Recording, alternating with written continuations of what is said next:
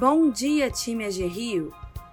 Hoje é terça-feira, dia 22 de fevereiro de 2022, e eu, Flávia Matos, apresento o nosso AG Rio em Dia.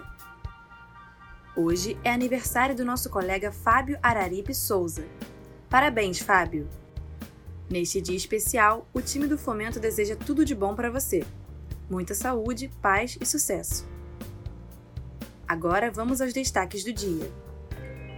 Centro de Atendimento ao Pequeno Empresário de Petrópolis.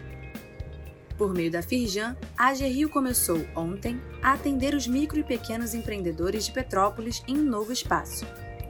O Centro de Atendimento é uma integração de instituições que irão orientar os empreendedores que necessitam de apoio neste momento delicado. Hoje, os atendimentos ocorrerão das 9 horas da manhã às 5 horas da tarde, na Avenida Dom Pedro I, 579, no centro. E os atendimentos não param por aí. A AG Rio inicia, esta semana, atendimento presencial no norte do estado, em Aperibé, Laje do Muriaé e Miracema. Os empreendedores das três cidades podem tirar suas dúvidas e obter mais informações sobre as linhas de crédito a partir de hoje, até dia 24 de fevereiro. Comitê de Gastos governador Cláudio Castro determinou a criação de um comitê para acompanhar as ações e despesas do Estado voltadas ao amparo dos efeitos da calamidade pública em Petrópolis, na região serrana.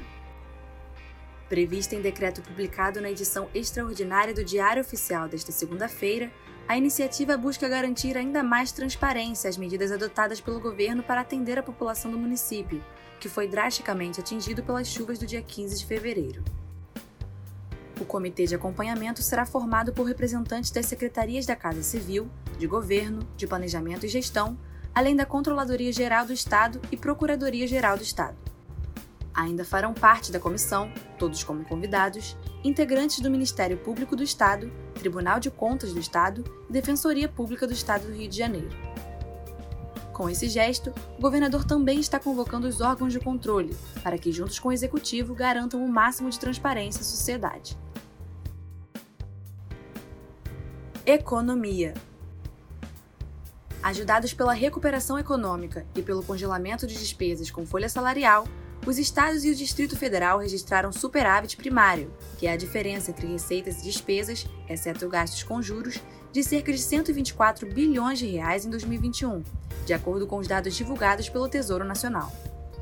Foi um resultado 91% maior do que o registrado em 2020. O Tesouro lançou ontem um painel em sua página na internet que traz os dados dos estados desde 2015, permitindo a comparação entre eles. Todas as unidades da federação recuperaram as contas. O maior saldo foi registrado por São Paulo, de 41,9 bilhões de reais, seguido pelo Rio de Janeiro, com 14,8 bilhões de reais. Como proporção da receita corrente, o melhor resultado foi o de Mato Grosso, com 23%, seguido por São Paulo, com 21%. Os dados do Tesouro mostram que o Rio de Janeiro e Roraima obtiveram as maiores taxas de crescimento em suas receitas, de 36% e 21%. Por outro lado, esses dois estados também apresentaram maior avanço em suas despesas, de 19% e 27%, respectivamente. Covid-19 o boletim epidemiológico da Prefeitura do Rio de Janeiro, divulgado ontem, dia 21, revelou que o número de casos e de óbitos de Covid-19 se manteve em queda na semana passada. Isso confirma a tendência de redução de infecções que já havia sido apontada no dia 9 de fevereiro, na edição publicada anteriormente. Um dos principais indicadores da diminuição de casos é a taxa de positividade. Em queda desde 16 de janeiro, o percentual de testes positivos para a Covid-19 chegou a 6,4% na semana passada, significando que, a cada 100 testes realizados, menos de 7 detectam um novo coronavírus. Mesmo com a diminuição, é importante que mantenhamos os cuidados para evitar o contágio e que estejamos em dia com o esquema vacinal.